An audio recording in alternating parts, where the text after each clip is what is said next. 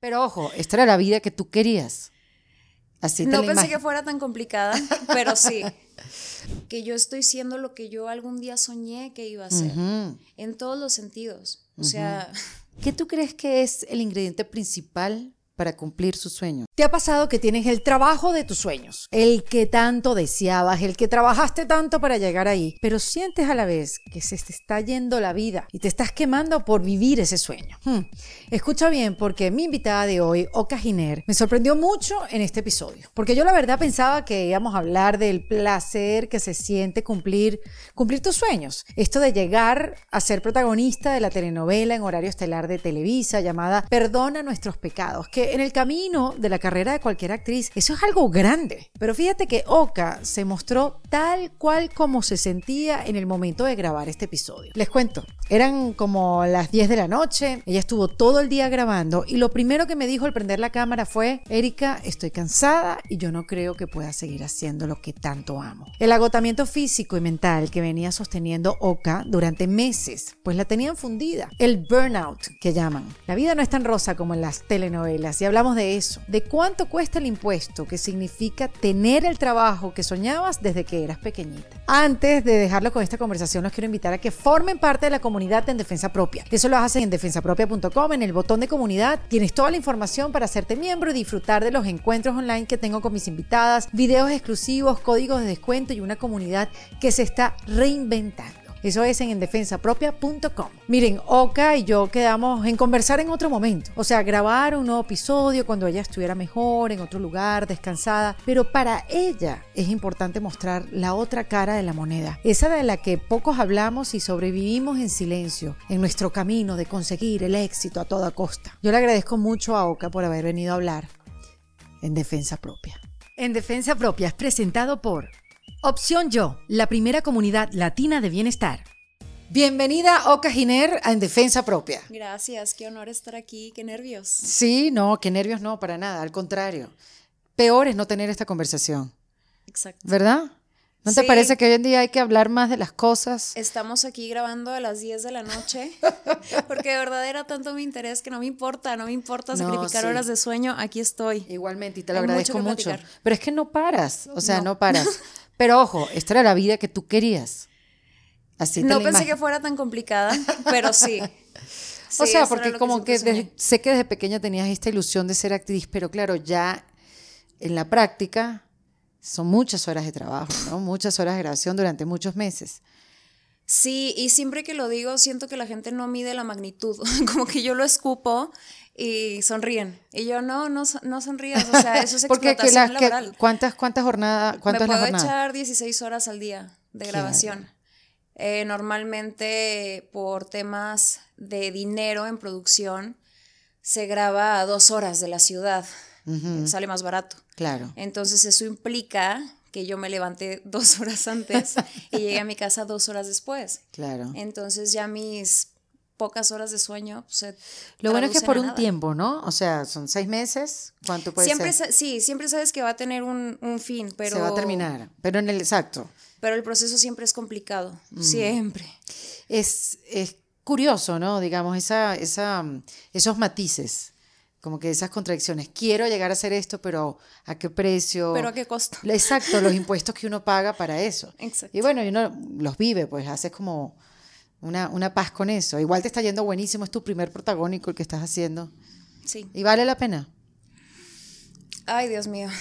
Em, ¿Cómo lo vas sintiendo? estoy muy cansada. Em, honestamente, eh, siento que estoy deprimida. Y eso es Sí. algo que me choca porque, porque estoy viviendo el mejor momento de mi vida. Esto fue lo que Wow. siempre soñé. Me acabo de casar. Sí. Tengo una vida hermosa. Creo tengo que dos conozco a tu esposo, sí. Tengo tres perritos que me esperan en casa. y, y aún así, algo, algo pasa en mi sistema que. De hecho, siento mucho coraje estar aquí en una versión que no me encanta de mí. Pero es maravilloso que podamos hablar de esa versión porque esa versión existe en mí y existe en los que están sentados aquí cuando estamos cansados, cuando no dormimos bien y cuando sabemos que estamos haciendo lo que nos gusta, pero que al final es hay, hay sacrificios que, hace- que hacer. Sí. ¿no? O sea, Se me ha exigido mucho Sí. para estar aquí. y yo creo que también vivir esas cosas, Oka, también te ayudan a elegir más adelante. Totalmente. Tú o sabes, sea, hoy en día, eh, sí, sin que suene a un tema de presunción, ni mucho menos, pero ya entiendo a, a las grandes divas que antes uno decía, ay, qué diva. No, si exigen tantas horas de sueño es por una razón. Claro. Si exigen, lo que exigen es por una razón, todo tiene una razón de ser. Claro, hay, Y hoy hay- lo hay las que se van un poquito hacia otro lado, pero sí. Sí, Hay sí, que- hay sus sí, límites, sí. siempre. Pero ahora le encuentro sentido a muchas cosas que antes yo decía, ay, qué absurdo. Porque claro, no es lo mismo tener la carga del personaje principal a tener la carga de un personaje Yo creo que secundario. también eso es lo que te está... O sea, y de más hecho allá es de muy las horas... chistoso, fíjate, porque yo recuerdo que cuando veía a mis compañeras protagonistas, yo decía, ay no, yo estoy muy cómoda haciendo de reparto porque veo la friega que se meten ellas y yo no sé si estoy lista. Ujú. Entonces cuando me ofrecieron esto, dije, no, claro que estoy lista, por supuesto. Pero no lo cambiaría, ¿eh? A pesar de Claro todo. que lo no, porque además te dicen que... Dicen que todo lo que uno va viviendo es para que te traiga como que al presente lo que vas a vivir más adelante. O sea, sin que tú hubieras hecho lo que hiciste en el pasado, no estuvieras aquí y ya poco a poco. Además que como- como- es el momento de hacerlo también. Creo que es algo que, que muchos te pueden decir o que tú también puedes pensar, ¿para cuándo lo voy a dejar? Sí. Veo que no te convencí. No, me perdí, me perdí, perdóname. No, no, lo que te quería decir es que muchos te pueden decir ahora es el momento de hacerlo. ¿Para cuándo lo vas a dejar? Es que si te pones a pensar cuándo va a ser el momento, yo creo que nunca vas a estar lista. Ujú. O sea, yo sí, yo sí creo que el éxito, por así decir, es cuando se te cruza la oportunidad con la preparación. Definitivamente yo tenía muchos años ya preparándome para esto, pero si me hubieras preguntado, ¿te sientes lista? Yo creo que nunca lo iba a estar. O sea, simplemente necesitaba el empujón y, y resuelve, ve y resuelve. Y creo que si estoy en este estado en el que estoy es porque estoy resolviendo. Conforme va marchando todo, estoy resolviendo. Y estoy resolviendo también tener mi vida de recién casada, eh, mis perros, no tengo tiempo ni de ir al banco a resolver temas personales. O sea, no tengo tiempo de ir al médico a checarme, no puedo. Sí. Y- pero voy resolviendo, voy Claro. resolviendo. A veces la vida te empuja a hacer cosas. Y quizás esta sea la, la oportunidad. Ahora, ¿qué diferencia hay entre las producciones de Netflix con, ah, bueno, primero el protagónico, yo sé, pero ¿cómo te fueron preparando las otras oportunidades? Eh, son muy distintas porque em, creo que, por ejemplo, Netflix, que es una empresa internacional, se protege mucho en muchas cuestiones. Antes de empezar una serie, nosotros tomamos cursos de lo que se puede y lo que no se puede hacer. Y básicamente, o sea, imagínate que a Ah, sí. nosotros nos decían, grabar en México es peligrosísimo, entonces vengan al llamado con lo que estén dispuestos a perder como si nos fueran a saltar en cada esquina. Era una cosa muy loca, nos metían ahí una, un delirio de persecución muy loco. Pero hay una política bien padre, por ejemplo, contra el acoso, contra el bullying. O sea, hay una línea a donde tú llamas y denuncias cualquier cosa que no te guste. Un compañero se burló de mí, no me gustó. Eh, esta persona está siendo racista, esta persona está siendo clasista, esta persona me está acosando. Y toman cartas en el asunto inmediatamente. Em, otra de las cosas es que, por ejemplo, haciendo una serie, normalmente haces cinco escenas al día. Cinco, nada más. Aún así te llevan 12 horas, pero son cinco. Eso va a salir bien, protegen todo, las escenas se trabajan, vas con un ritmo mucho más calmado. Acá en la televisión, no. Acá nos echamos 35 escenas al día. Yo normalmente voy de memoria todas mis escenas. En la televisión se usa mucho el apuntador Sí. para que te digan las escenas. Y yo eh, me propuse a mí misma que yo no iba a depender de un apuntador jamás. Em, primero porque siento que pierdes naturalidad y siento que no lo dominaba muy bien. Pero llegó un momento Que te entregaste al es apuntador. que ya no me da la Es que es cabeza. mucho. El otro día platicando con mi marido, me tomó cuatro intentos de estructurar una frase. Le decía, ¿hace cuánto la casa crees? ¿Hace cuánto crees que...? Ah, el apuntador. A ver, alguien que me diga cómo hablar. O sea, mi cabeza ya está... Sí, o sea, ya no retengo, estoy en un estado como de supervivencia, es en serio. sí. Entonces digo, ah, ya entiendo, es otra de las cosas que entiendo, ya entiendo por qué la gente recurre a esto, Claro.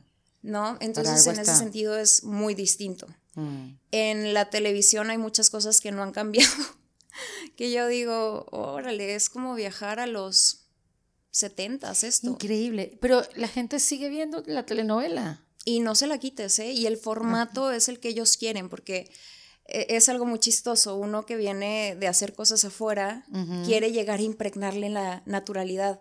Y te dicen, no. No inventes. No, no, no, no, no, no, no, no, no, no propongas, hermano. La telenovela es la telenovela y, y está diseñada para la gente que está haciendo mil cosas a la vez y normalmente no te están prestando atención, no te están viendo, están escuchando, como si esto fuera una radionovela.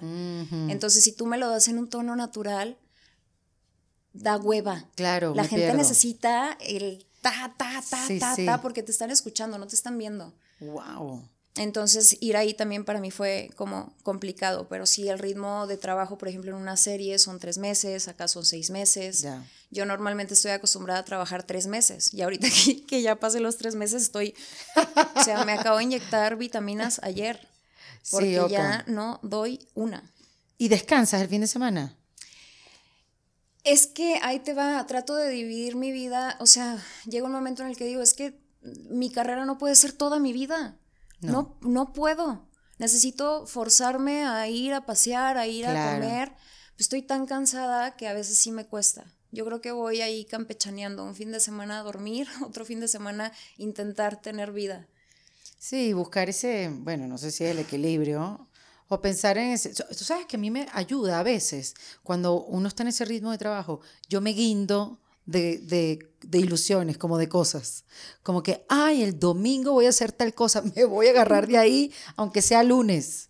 Me voy a agarrar de ahí porque es me da ilusión, porque voy a descansar, porque voy a hacer otra cosa, porque Sí. ese va a ser como el descanso. Esos son. A mí me encantan los miércoles porque digo, ya estoy a la mitad. ya Ay, sobreviví dos días, ya me quedan otros dos, ya, ya lo tengo Pero, bajo la ¿crees bolsa. que es algo de adaptación? ¿Cómo te llevas tú con esa palabra, con la adaptabilidad? Sí, creo que. Yo creo que sí. Yo, por ejemplo, eh, no te voy a mentir, o sea, yo soy una persona que juzgaba mucho el melodrama convencional. Como que decía, ¿por qué nos aferramos? It's Kaylee Cuoco for Priceline. Ready to go to your happy place for a happy price? Well, why didn't you say so? Just download the Priceline app right now and save up to 60% on hotels. So, whether it's Cousin Kevin's Kazoo concert in Kansas City, go Kevin, or Becky's Bachelorette Bash in Bermuda, you never have to miss a trip ever again. So, download the Priceline app today. Your savings are waiting. Go to your happy place for a happy price. Go to your happy price, Priceline. A seguir haciendo lo mismo, ¿no? Cuando podemos contar historias más interesantes, a lo mejor, mejor producidas y tal. Mm, a veces uno piensa que, que un actor de telenovela está impostado, que está sobreactuado, que no le crees, no sé qué. Pero ahora que estoy de este lado digo, yo admiro a la gente que hace televisión, porque sin dejando a un lado las capacidades o no que tenga cada quien, la disciplina que tiene esa gente es algo que yo admiro muchísimo. La gente que tiene toda la vida dedicándose a esto, a estos ritmos, tiene toda mi admiración por su disciplina y no cualquiera lo tiene. Entonces es algo que estoy aprendiendo, esta disciplina, Sí, claro, y adaptándote. adaptándome. Estás en pleno proceso de aprendizaje.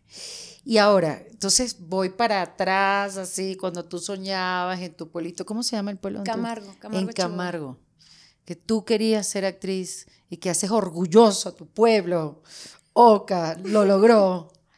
¿Qué te imaginabas que iba a ser esa, esa vida como actriz? ¿Cómo te la imaginabas? mucho glamour, muchas alfombras rojas, chismes, yo saliendo en la, en la nota amarilla, ya sabes. yo famosísima, inalcanzable. Mm. No sé, no sé qué ideas tenía porque yo era una niña.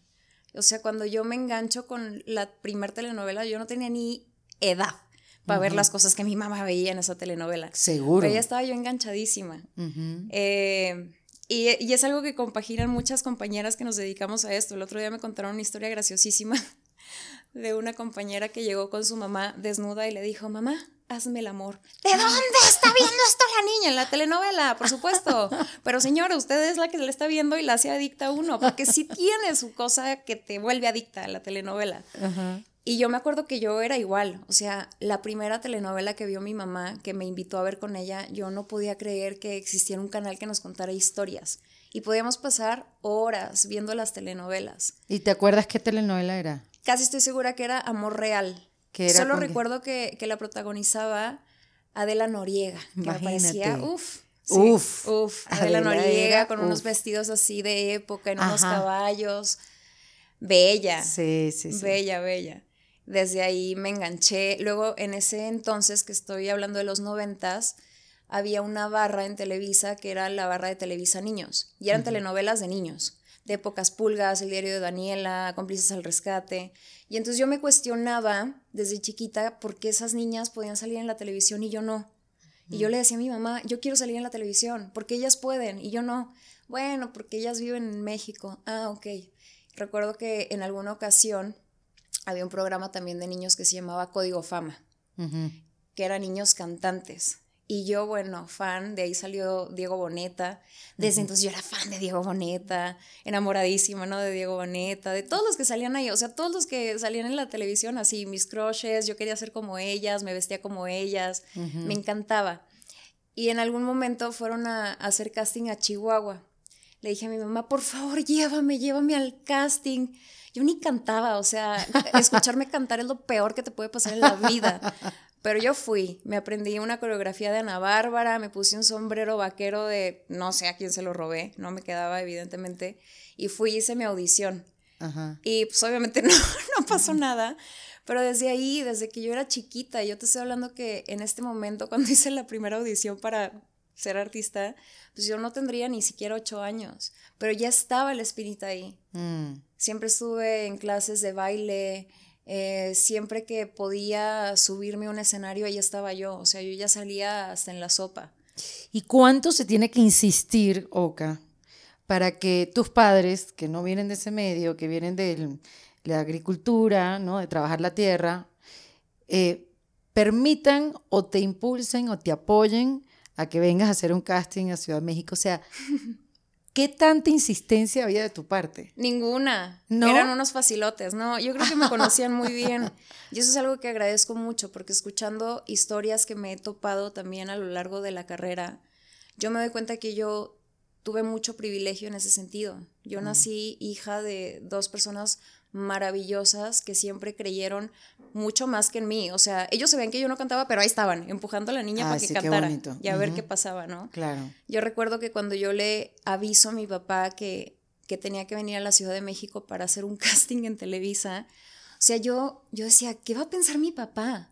O sea, aparte con las historias que se escuchan del medio. ¿qué, ¿qué van a decir? Y mi papá fue el más emocionado y fue el que me dijo, te vas, te vas, claro que sí. Me encanta esa historia porque fue la primera vez que mi mamá y yo nos subimos a un avión, yo Ay, teniendo por 18 Dios. años. Ay, qué tal, Oka. Mi mamá, bueno, le tenía terror a la ciudad porque pues, lo que conocíamos de la ciudad era lo que veíamos en las noticias. Claro. Puro asalto. Sí, sí, sí, sí. Mi mamá traía su dinero aquí metido en el brasier. Entonces llegábamos a comer. ¿Y cuánto le debo, joven? No, pues que 200 pesos. Ahí vengo. Y se iba al baño, sacaba el dinerito y yo, ay, mamá. Ay, qué cuchura, por Dios. Y ahí andábamos. Y yo decía, wow, o sea, yo entré, recuerdo que entré a Televisa y me pasé horas, porque yo decía, esto es muy inalcanzable, o sea, como que tuve medio un golpe de realidad cuando entré por primera vez a esa empresa, que dije, no sé en qué momento a mí se me ocurrió, Ujú. o sea, esto ya son las grandes ligas, pero O sea, ¿cómo llegué, cómo llegué aquí? no sé, no tengo idea, pero vamos a tomar fotos con todos los que pasen. qué farandulera. No sé quién sea, no tengo idea si sea famoso o no. Hashtag Televisa, hashtag CDMX, Claro. hashtag casting. Exactamente. Hashtag se vienen cositas. Exacto, hashtag coming soon. Exacto. ¿Y después cuándo se enserió el asunto? Ahí mismo, después de ese casting, este casting yo lo consigo por internet. Yo ya estaba estudiando mi carrera y todo. ¿Qué estudiabas? Ciencias de la comunicación, obviamente. Claro. Porque yo Algo quería. que tenía que ver con la sí, televisión. te digo, como en la sopa yo quería salir, no me importaba nada. Y, y me encuentro ese casting estando en la carrera porque pues yo seguía la página de, de la escuela de Televisa. Yo veía en las revistas que todas las actrices decían que habían estudiado ahí y entonces empecé a seguir esa página. Un día suben la convocatoria y pues se me hizo fácil mandar fotos. Este, me llaman para el primer filtro y voy y les digo a mis papás, este, bueno, me, me están invitando a hacer un casting a Ciudad de México y pues tengo que estar mañana. Ok, perfecto. Mi papá hizo el esfuerzo, nos voló a mi mamá y a mí, fue una aventura para mí y mi mamá. Me acuerdo que nos subimos al, al, al eh, camioncito de este doble piso y andábamos conociendo la ciudad. Fue muy cool. Qué linda historia. Sí. Porque además nunca te imaginas de alguien que uno ve en la televisión que protagoniza una novela que tenga esa historia un poco parecida a la novela. Sí, fue muy loco. Sí. Muy, muy loco. Qué loquera. Y regresando, a mí me habían dicho, yo, yo ese casting lo hice por ahí de noviembre. Entonces me habían dicho que a más tardar el 15 de diciembre iban a llamar si estábamos seleccionados. Pero yo nunca creí que fueran a llamar, la verdad. O sea, no sé, nunca, nunca lo creí. En ese momento no lo creía. Entonces cuando regreso a, a Camargo, mi papá diario me decía, oye, mija, ¿y cuándo, cuándo te dijeron que van a llamar? Y yo, ay, papá, hasta el 15 de diciembre. Te van a llamar, te van a llamar, te van Ay, a llamar. Todos los días. Y yo, ay, no sé, no sé si me van a llamar. Aparte yo sentía mucho pesar porque yo sabía que se había hecho un esfuerzo en mi casa. Claro. Porque yo viniera en avión y todo a- al casting, ¿no? Y me daba mucho pesar con mi papá. Y antes de que, de que fuera la fecha límite, sonó el teléfono en mi casa. Fue chistoso porque me encanta esa historia, pero teníamos una tía que vivía acá, que era la pestada, o sea, nadie le quería coger el teléfono porque eran horas de no hablar nada y desesperar a mi mamá. Entonces veo que la Lada es de Ciudad de México y dije, uy, puede ser mi tía, pero también puede ser que me estén llamando de allá. Entonces cogí el teléfono y me avisaron. Me dijeron, "Te aca- eh, estás seleccionada para entrar en la próxima generación. Tus clases empiezan, no sé, el 6 de enero. Y porfa avísanos antes del 30 de diciembre si no vas a tomar el lugar porque hay que dárselo a alguien más. Entonces yo bajé temblando con el teléfono. Qué locura, claro. Estaban todos en, en la cocina y mi papá me voltea a ver y me dice, te llamaron del SEA, ¿verdad? Le digo, sí, me llamaron del SEA. Te dije que te iban a llamar, te lo dije, te lo dije, te lo dije. Y fue muy loco, fue una comida muy loca. Pues todo el mundo llorábamos, mi papá haciendo cuentas. Recuerdo que le dije, le dije, papá, Claro, ya vi que ya esto era se una puede. despedida, ¿no? Ya está.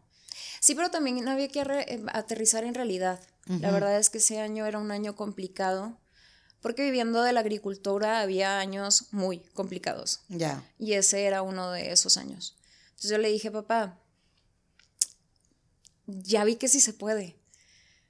Y yo sé que no estamos ahí. Pero si yo trabajo mucho, yo el año que entra me voy. Y mi papá me dijo, estás loca, estas oportunidades nada más una vez en la vida. Te vas ya. Te vas ya. Qué belleza tener un papá así, de verdad.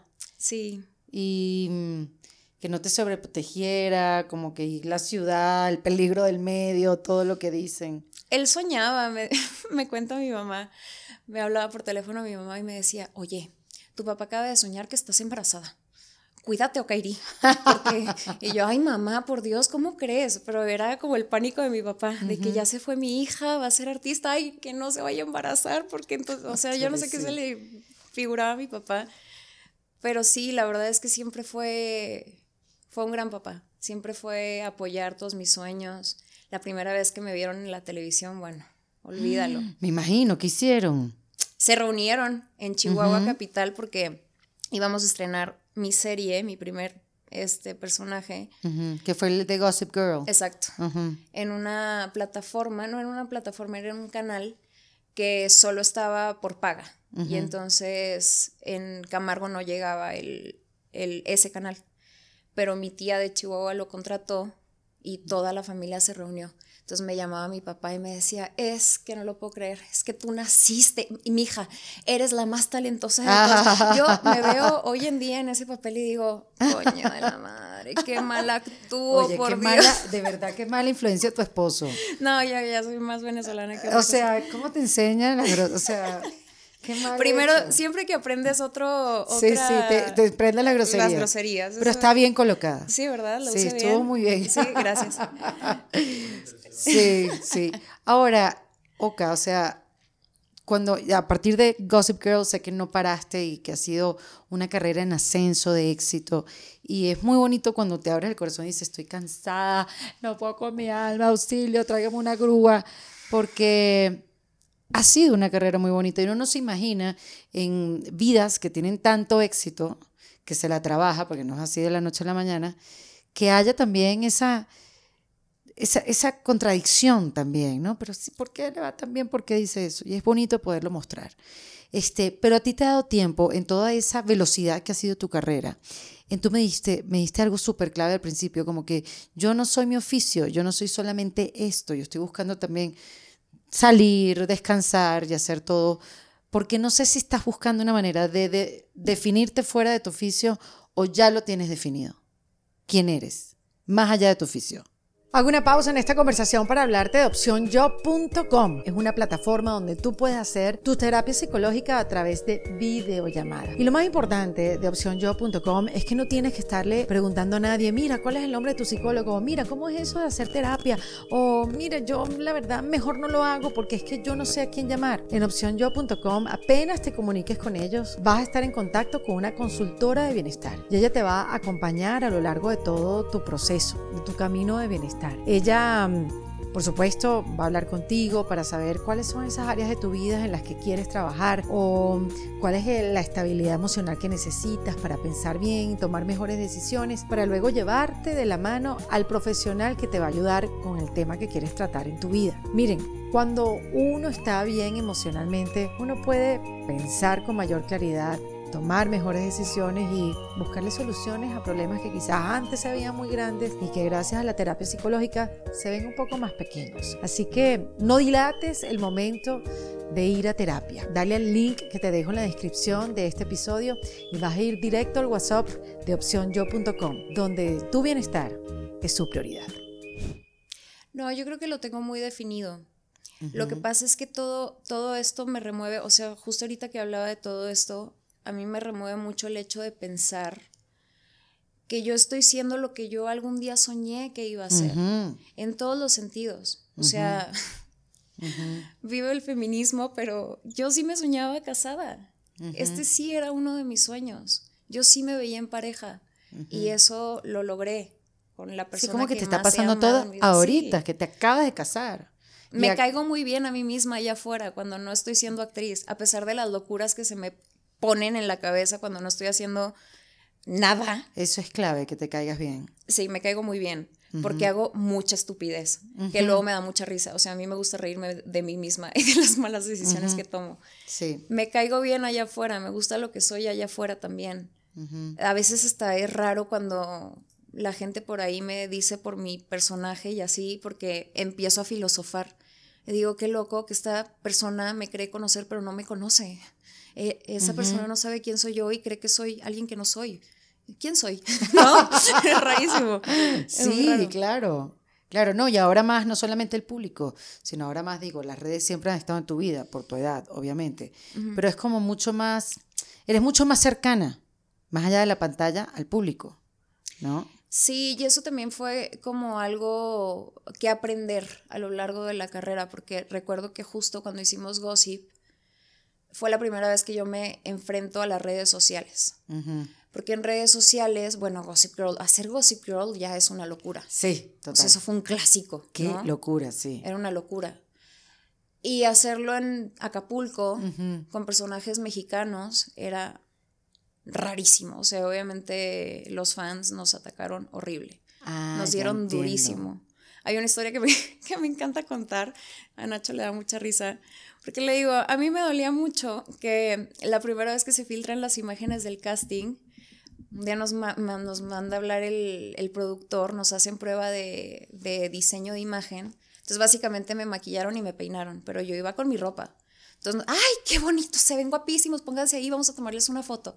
Entonces esa foto empieza a circular en redes, en ese entonces Twitter. Que yo creo que por eso le agarré como ah, a Twitter, ¿no? No, pero es que Twitter mucho. está muy fuerte, sí. Sí, fuerte. Twitter es hate total. Sí, sí, sí. Y entonces la suben a Twitter y yo me meto ya sintiéndome famosa de que ya, se- ya se anunció que soy Blair Waldorf mexicana, toda pendeja. Y entonces me meto a Twitter y así, ¿cómo se les ocurre que esa va a ser la Blair Waldorf mexicana con esa ropa? Y yo, pero esa es mi ropa, Ay, o sea, ni siquiera estoy vestida del personaje, esa es mi ropita. ¡Qué duro! Y desde ahí, pues empecé a entender eh, que el mundo allá afuera es bien oscuro, porque les encanta esconderse atrás de una computadora, ¿no? Sí. Y ahí, por ejemplo, Pedro, que era el productor, a mí me decía, tú, como eres el lanzamiento, tú tienes que salir a la calle vestida del personaje para que te reconozcan y para que te hagas de un estatus y no sé qué. Y ojo, lo decía con la mejor de las intenciones, esto nunca vino en mal plan. Porque me decía, tú vienes bajada del cerro, mija, y lo hacía con la mejor de las intenciones y con mucho cariño porque él es dicharachero y es, es así. Pero, pero me lo compré, o sea, era una cosa muy rara pretender ser alguien que yo no era, cuidar lo que yo hablaba. Me costó muchos años entender que la gente no conecta con eso. Mm. Me costó muchísimos años entender que a lo mejor si era yo misma, algo podía funcionar. Mm. Y, mm, y a veces no le gusta a mi agencia de management que sea tan directa y que despotrique cuando tengo que despotricar o que me exprese como me expreso, pero pues ni modo, al final esa soy. ¿Y qué te hizo entender que la gente no conecta con eso? Porque yo creería que sí. Que a la gente le gusta ver el personaje, le gusta ver la ilusión. ¿Qué, qué empezaste a ver que tú dices, no, no, esto no va por aquí, yo prefiero ser auténtica y que me traiga las consecuencias que tienen que, que traer? Yo creo que también entender que vivimos en un mundo donde todo es demasiado eh, pretencioso y, por ejemplo, Instagram es un ejemplo perfecto. O sea, Instagram es eh, a lo que quiero aspirar a ser, ¿no? Y luego nos venden muchas mentiras. Y vivir tratando de perseguir una mentira es bien jodido. Sí, como que muestran un solo lado. Se muestra Exacto. básicamente un solo lado. Entonces, no sé, siento que cuando empecé a, a abrirme y a ser yo y a decirles, miren, yo no soy una socialité de Acapulco, estoy muy lejos de serlo. Mi papá tuvo que quedarse sin sus tierras, sin su todo, para que yo esté aquí cumpliendo este sueño. Yo no puedo seguir pretendiendo ser algo que no lo soy. Muy bien. No puedo. Esta Bueno, soy. Pesa mucho, además, eso. Sí. Oye, y me da curiosidad, ¿le devolviste a tus padres, a tu familia ese, ese esfuerzo? O sea, ¿cómo le devuelves ese esfuerzo, más allá de lo económico? más allá de lo económico, yo creo que y lo que más importa, yo, yo sí te puedo decir que sé que mi papá se fue muy orgulloso de mí. Mm, A veces, ay, hablar de mi papá siempre me pone medio, medio sentimental, mm, pero yo tengo constantes repeticiones en mi cabeza de decir, mira qué bolas lo que estoy logrando. O sea, ahora soy la protagonista de una novela, qué loco. qué loco. Mi papá, sí. donde quiera que está, está sonriendo porque todo valió la pena. Y, y yo sé que a mi papá le generaba eso. A mi papá le gritaba al vecino: Aquí anda mi hija la artista, eh, por si se quiere tomar una foto con ella. y llevaba gente a que se tomaran fotos conmigo. Siempre me presumía. Siempre. Qué Traía tal. fotos así de, de mis escenas. Me acuerdo que una vez en, en la primera serie que hice, tengo una escena de tango. Bailo fatal. O sea, doy un brinquito y me veo chueca, pero bueno, yo di todo de mí. Y mi papá, bueno, eh, o sea, el video lo grabó, le enseñaba a todo el mundo así de que, mira, mi hija Ay, baila no, tango. me puedo morir. Sí, no, no. El no. más fan de todos. Sí. ¿Y tu mamá y sigue viviendo allá? ¿Están todos en Camargo? ¿Están Todos aquí? están en Camargo. Ah, ¿en serio? Bueno, mi hermana, a excepción de mi hermano que está en Estados Unidos, pero mi mamá y mi hermana y mis sobrinos allá están. Se quedaron allá. Hubiera pensado que se vinieron a Ciudad de México. Y... No, no, no, ellos son muy arraigados a, Ujú, a Camargo. ujú. Son muy felices ahí. Mire, y hablemos entonces de la otra vida. Esa que, que te caes bien. Te casaste, cumpliste también tu sueño. ¿Qué tú crees que es el ingrediente principal para cumplir sus sueños? Tú que los estás haciendo de varios años, desde hace varios años, y ahora que te casaste, otro sueño realidad, hecho realidad. ¿Cuál es el ingrediente principal, el que tú le pusiste? Aprendí a conocerme a mí y a saber qué quería yo, o sea, fuera de lo que la sociedad dictaba que tenía que ser. Mm. Em, por ejemplo, en, en, mi caso, como somos de una ciudad pues, norteña, con eh, ciertas cosas bastante machistas. O sea, yo, por ejemplo, tuve un novio muchos años y de repente lo terminé cuando yo tenía 26 años. Entonces regreso esa Navidad a mi casa y mi familia estaba espantada y me decían, pero, o sea, ¿cómo, Kairi? O sea, ya no, o sea, ¿qué pretendes? ¿Te quieres quedar soltera? ¿O cómo? Y yo, tengo 26 años. Exacto. O por ejemplo, no importa cuántas veces yo salga en Netflix y haga cosas increíbles. O sea, mi mamá, mientras yo salga en TV y Notas, yo lo logré, ¿sabes? Qué bárbaro. O sea, ese tipo de cosas que yo no entiendo. Entonces, por ejemplo, yo aprendí que yo no quería casarme porque sí. A los 26 yo ya estaba vieja para cierta gente eh, de cierto modo de pensar. Pero yo decía, no, eso no es lo que yo quiero, esa no soy yo. Entonces, ¿qué quiero? Pues encontrar a alguien cool. No me voy a casar con el primer tarado porque, porque así tiene que ser. O sea, por ejemplo, mi mamá me, me metía ideas en la cabeza loquísimas desde que yo era adolescente, que obviamente entiendo desde dónde viene porque supongo que no debe de ser fácil y, y lo sabré cuando sea mamá, hablar de tu hija de sexualidad, por ejemplo. Entonces mi mamá me decía, ok, Iri, al hombre que le entregues tu flor, con ese te tienes que casar, porque está muy mal visto que andes por ahí. Claro. Entonces yo platico con mi familia, fue, hice un ejercicio bien cagado en diciembre, pues las senté a todas y les dije, a ver, yo no te creo. Mentira, mamá, mentira que nomás estuviste con mi papá. Ya, desembucha, ¿cuántos? Ay, Okairi, nada más con tu papá, qué bárbara, qué bárbara. Mi hermana igual, ¿tú cuántos? Ya, dime la verdad, porque tuviste novios, nada más con mi esposo. Y lo peor es que sí lo creo, o sea, todas, todas, mis primas, mis tías, todo el mundo, ¿no? Así como eso es lo que es. Entonces ellas creen que son, o sea, mi familia me considera liberal. La actriz. Sí, no. Y, antes de casarme yo viví tres años con Nacho, porque era algo importante para mí. Claro. no me iba a casar con alguien sin conocer a la persona. Pero ¿cómo tú firmas ese cheque en blanco así? Exacto. Bueno, valientes fueron tu mamá y tu hermana y las que hicieron eso. Pero eso a pesar de eso que... Eso se llama confiar. Exacto, qué miedo, no, no, no. Sí, sí, sí. Pero eso para mí era lo que a mí me hacía feliz. Sí. O sea, a mí me hace feliz mi carrera, entonces yo no estoy pendiente a casarme a los 26. Claro. ¿No? Entonces fue eso, como escucharme a mí, yo estaba como tan obsesionada con lo que quería lograr, porque además amo lo que hago, soy muy feliz haciendo lo que hago, y cuando no estoy haciendo lo que hago, para ganar dinero, estoy tomando un curso para aprender a hacer mejor lo que hago para ganar dinero. Eh, siempre estoy buscando en dónde estudiar, en dónde seguir, este, no sé, Madrid. Ah, me quiero ir a, hacer un curso en Madrid que estoy persiguiendo desde hace un rato, pero no he tenido tiempo. Estoy intentando invertir también todas mis inversiones fracasan, pero creo que la que tengo ahora en manos ya no va a fracasar. Pero ¿cómo que tus inversiones fracasan? Ay, tomo muy malas decisiones. Ay, pero asesórate. Eh, sí, soy muy atrabancada. No le preguntes a tu esposo. Sí, sí. Pregúntale a la gente que sabe.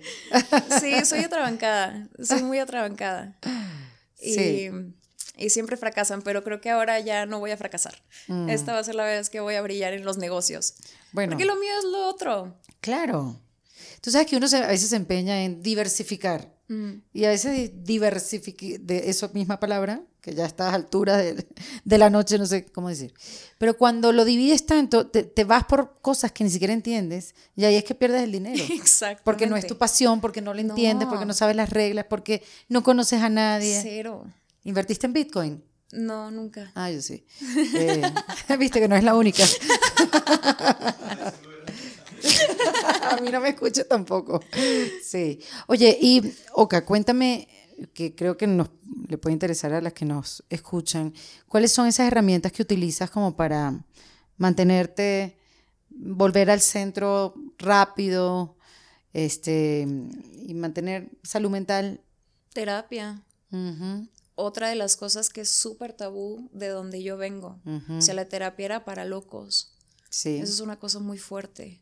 Pero yo, mi primer encontronazo con la terapia fue cuando yo era muy chiquita.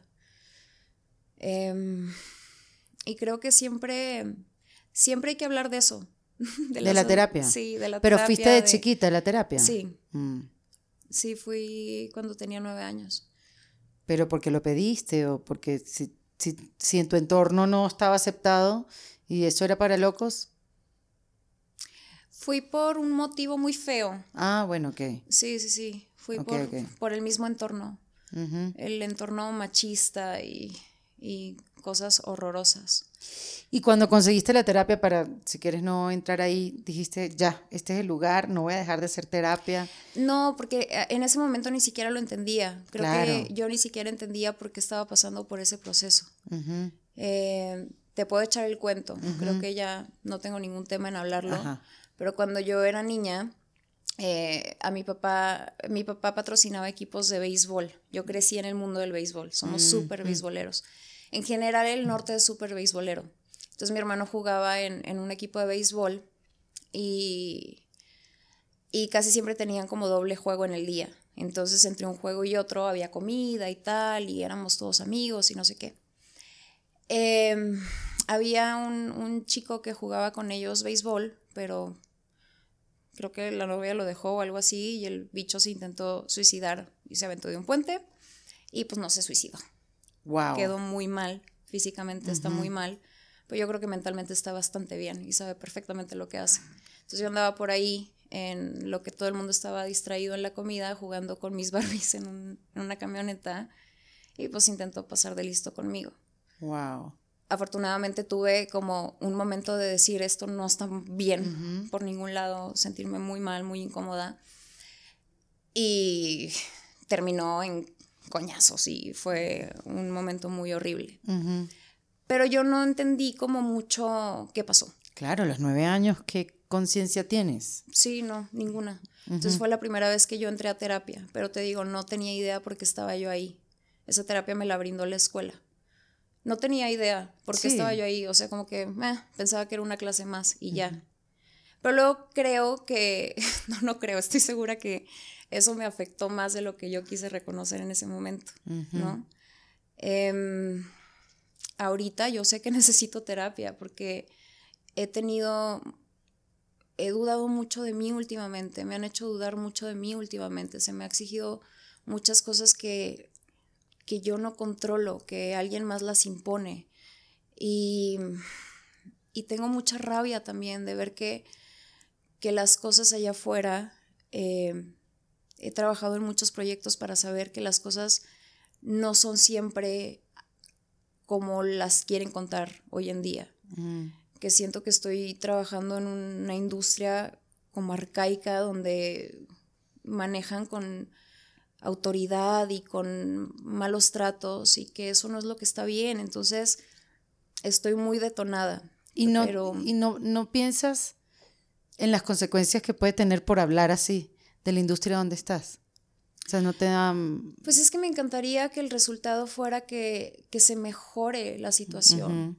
Yo creo que, que nos venden mucho la idea de que hay demasiada competencia y que si tú no quieres este papel, allá afuera hay alguien que sí lo va a querer. O sea, yo he tenido que pasar por cosas horribles, Erika, para estar aquí.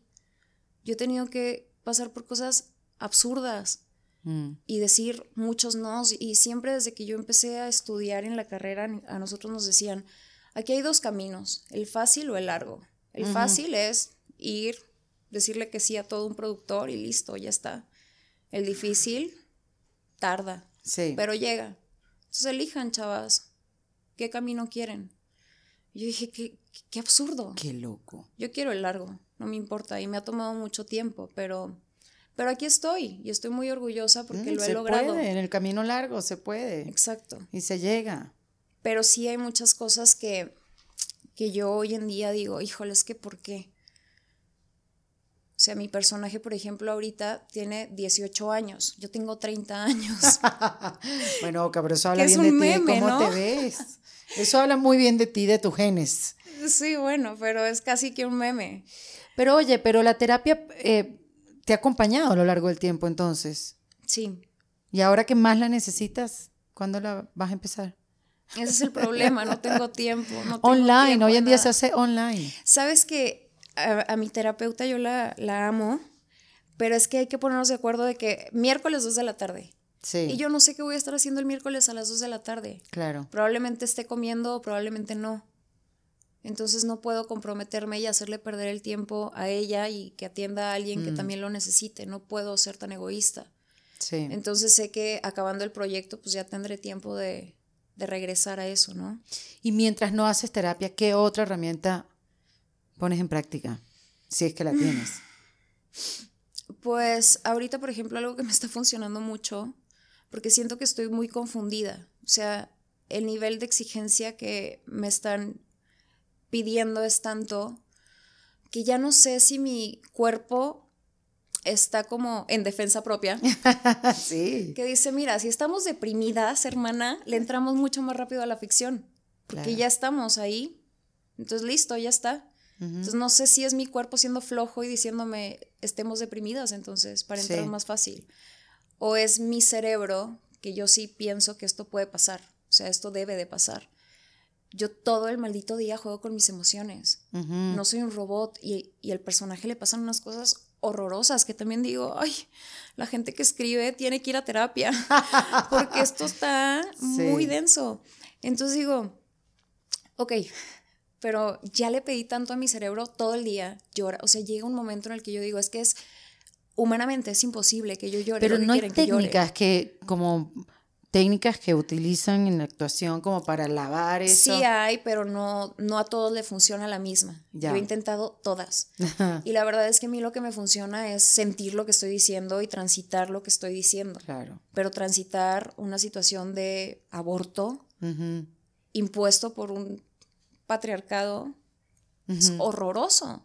Porque aparte sé que allá afuera hay gente que lo vive. Entonces ponerme en esa situación y, y entender el por qué estamos contando esa historia, para que haya un tema de conversación allá afuera, se den cuenta mucha gente que no tiene a lo mejor las herramientas o, o como te digo, hay, hay muchos O la estigmas. información. Exacto. O sea, allá en provincia hay de verdad muchos estigmas de cosas que aquí son normales, pero allá afuera falta mucha educación. Pero yo creo, Oka, que son como, y tú, la, y tú la, la tienes y la vas a tener aún más, son diferentes plataformas, son diferentes escenarios donde se pueden hablar de estos temas. Y es increíble, Erika, porque ya hoy en día en la televisión nacional, que es algo de lo que me enorgullece mucho, o sea, estar presente en este momento en la industria, ya se están tocando esos temas. Antes no había manera de que pusieras un personaje homosexual en la pantalla, porque se va a horrorizar la señora que ve la telenovela. Sí, Hoy no. Hoy ya se tocan temas que antes eran súper tabús. Entonces, a mí me encanta. O sea, yo digo, esta escena no la escribieron porque sí. O sea, algo quieren informar a la gente que, que lo ve.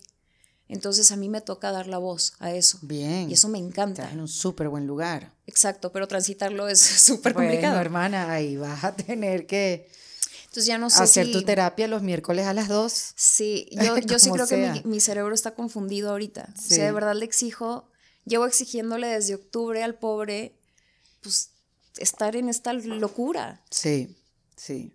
que, que no sé, yo creo que ya se detonó un poco. No, pero yo creo que te va a traer mucho aprendizaje. Que Totalmente. lo vas a ver después. Sí, sí agradezco también el viaje, porque, Sí, totalmente. porque también en la industria te, te enseñan a competir. Y yo hace mucho tiempo dejé de competir. Y a partir de que dejé de competir con mis compañeros de trabajo, siento que las cosas me han sonreído más, siento que he fluido más. Entonces, ha sido muy cool porque a pesar de que todos estamos sumergidos en esto que puede llegar a ser muy tenso, Sí. em, la complicidad con los compañeros, el goce con ellos, el entrarle al juego, es bien padre y de todos me he llevado cosas bien bonitas. Entonces siento que es algo que tengo que transitar por alguna razón en este momento de Claro, mi vida. Claro, totalmente. Y ya después verás ¿Qué tal el matrimonio? Ya vivirás, ya vivirás tu rutina. Exacto. De cómo será eso. ¿No tienes apuro o sí? ¿De qué? De la vida. Hay gente que va apurada. No, cero. Cero. Y también algo que me preguntan mucho es como, ¿por qué después de series brincas de, a la telenovela? Como si fuera un retroceso.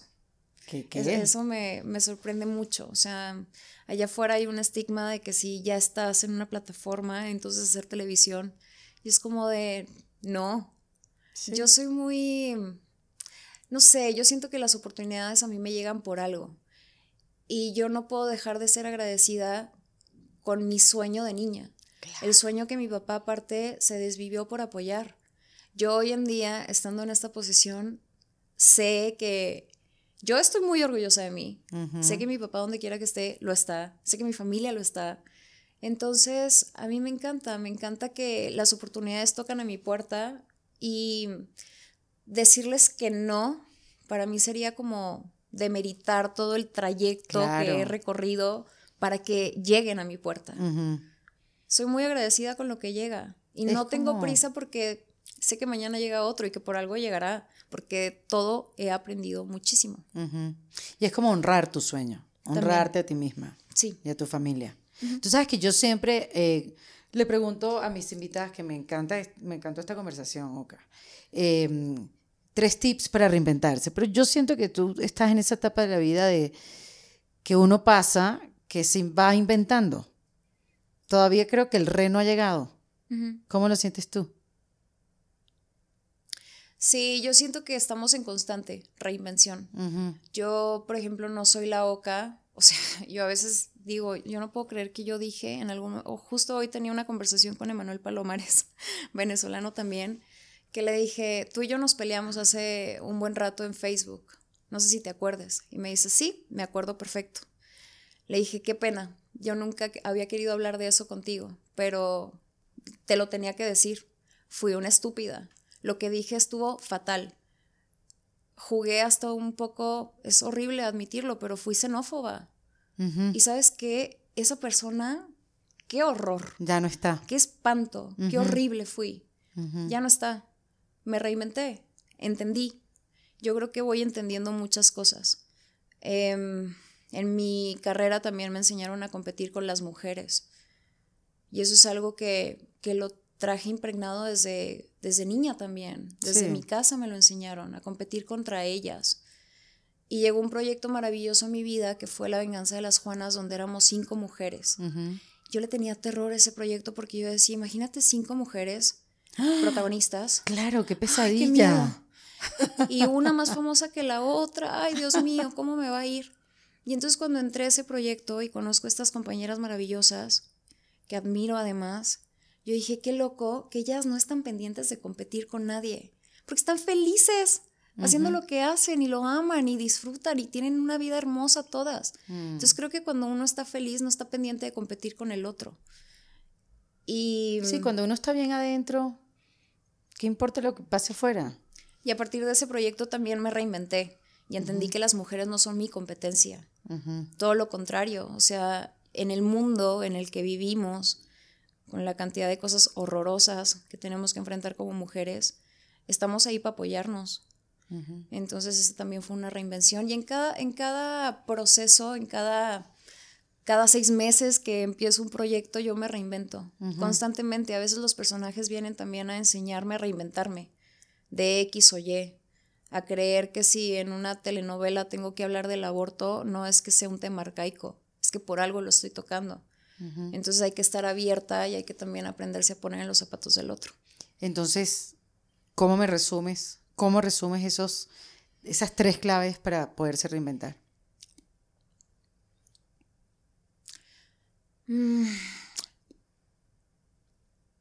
Aprender de tus errores, reconocerlos y cambiarlos.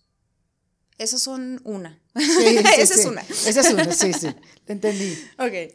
La segunda es serte fiel a ti misma, siempre. Mm, Siempre, siempre. No importa lo que digan allá afuera, no importa lo que diga la sociedad, siempre serte fiel a ti misma. mm. Eres La- un ejemplo de eso. Sí, ten muy claro tu objetivo y séte fiel hasta el último instante. Y la tercera,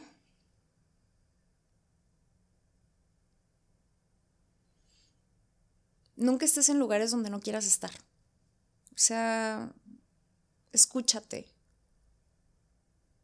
Creo que tiene que ver con el otro punto. No, entonces tengo otra oportunidad. ok. Eh, ay, no sé, no sé, no sé.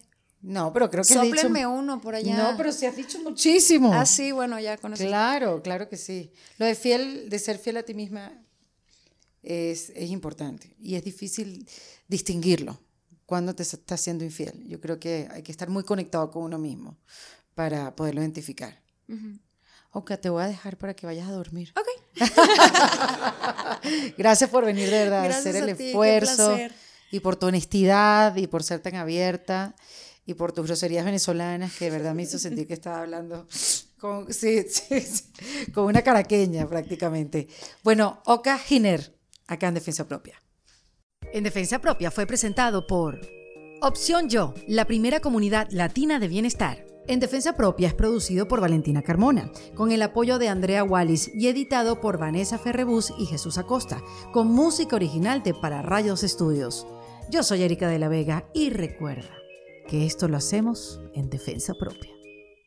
¿Estás listo para convertir tus mejores ideas en un negocio en línea exitoso? Te presentamos Shopify.